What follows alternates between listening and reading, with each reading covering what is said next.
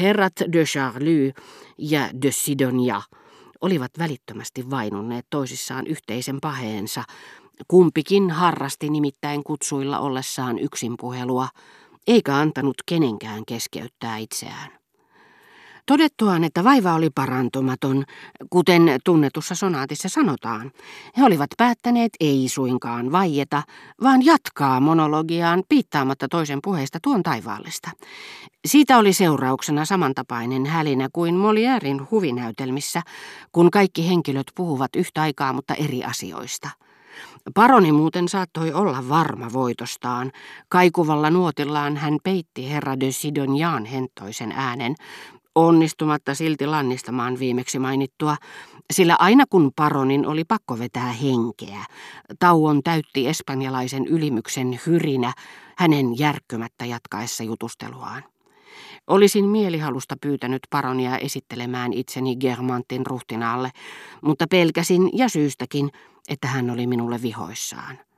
Olinhan käyttäytynyt aivan uskomattoman kiittämättömästi, hylätessäni toistamiseen hänen tarjouksensa, enkä ollut antanut elonmerkkiä itsestäni sen jälkeen, kun hän niin huomaavaisesti oli saattanut minut kotiin. Enkä voinut puolustuksekseni vedota edes iltapäivällä näkemääni kohtaukseen Jypianin luona. Mitään sen suuntaista en ollut koskaan aavistellutkaan. Totta kyllä jokin aika sitten, kuullessani vanhempieni moitiskelevan laiskuuttani ja muistuttavan, etten vieläkään ollut vaivautunut kirjoittamaan paronille, olin kiukuissani väittänyt heidän haluavan minun hyväksyvän epämääräisiä ehdotuksia. Mutta yksinomaan harmia halu keksiä jotakin mahdollisimman epämiellyttävää olivat sanelleet valheellisen vastaukseni. Itse asiassa en ollut nähnyt paronin tarjouksissa mitään aistillista, tai edes tunteenomaista. Väitteeni oli sulaa hulluutta, mutta joskus tulevaisuus majailee meissä tietämättämme, ja uskoessaan valehtelevansa sanamme hahmottelevat lähestyvää totuutta. Kiittämättömyyteni herra de Charlie olisi todennäköisesti antanut anteeksi, mutta häntä raivostutti ennen kaikkea se, että saapumiseni Germantin ruhtinattaren ja vähän aikaisemmin hänen serkkunsa luo oli kuin haaste hänen paatokselliselle julistukselleen. Niihin salonkeihin pääsee vain minun välitykselläni.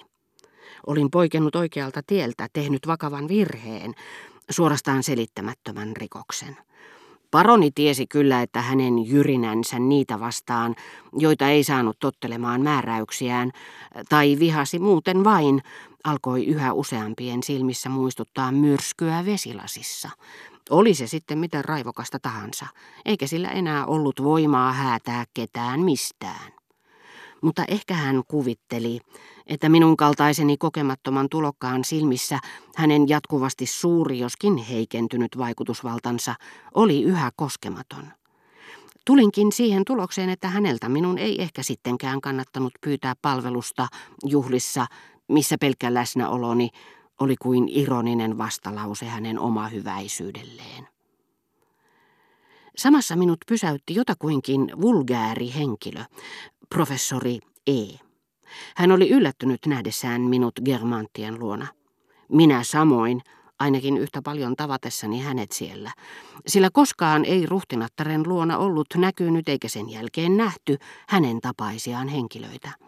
Hän oli jokin aika sitten parantanut siinä vaiheessa jo viimeisen voitelun saaneen ruhtinaan keuhkokuumeesta, ja Madame de Germant oli siitä niin kiitollinen, että vastoin heidän tapojaan ja tottumuksiaan professori oli saanut kutsun koska hän ei tuntenut siinä salongissa ketään, eikä myöskään voinut loputtomiin harhailla siellä yksin kuin kuoleman sanansaattaja.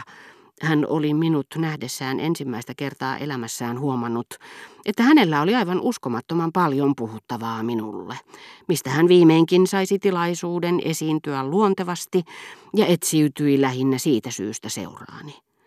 Oli hänellä toinenkin syy. Hän pani paljon painoa sille, ettei vain koskaan tekisi virheellistä diagnoosia.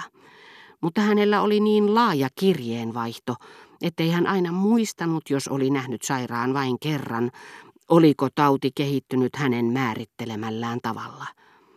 Muistanette ehkä, että isoäitini saatua halvauskohtauksen vein hänet professorin luo. Sinä iltana, jolloin hän ompelutti kunniamerkkejä frakkiinsa. Siitä oli kulunut sen verran aikaa, ettei hän enää muistanut saaneensa lähettämäämme mustareunaista korttia. Teidän isoäitinne on kuollut, eikö olekin, hän kysyi. Ja äänestä kuului, kuinka pienen pieni epäilys pilkisti vakaumuksen alta. Ahaa, no sitähän minäkin. Heti kun näin hänet, prognoosini oli mitä pessimistisin. Muistan sen oikein hyvin.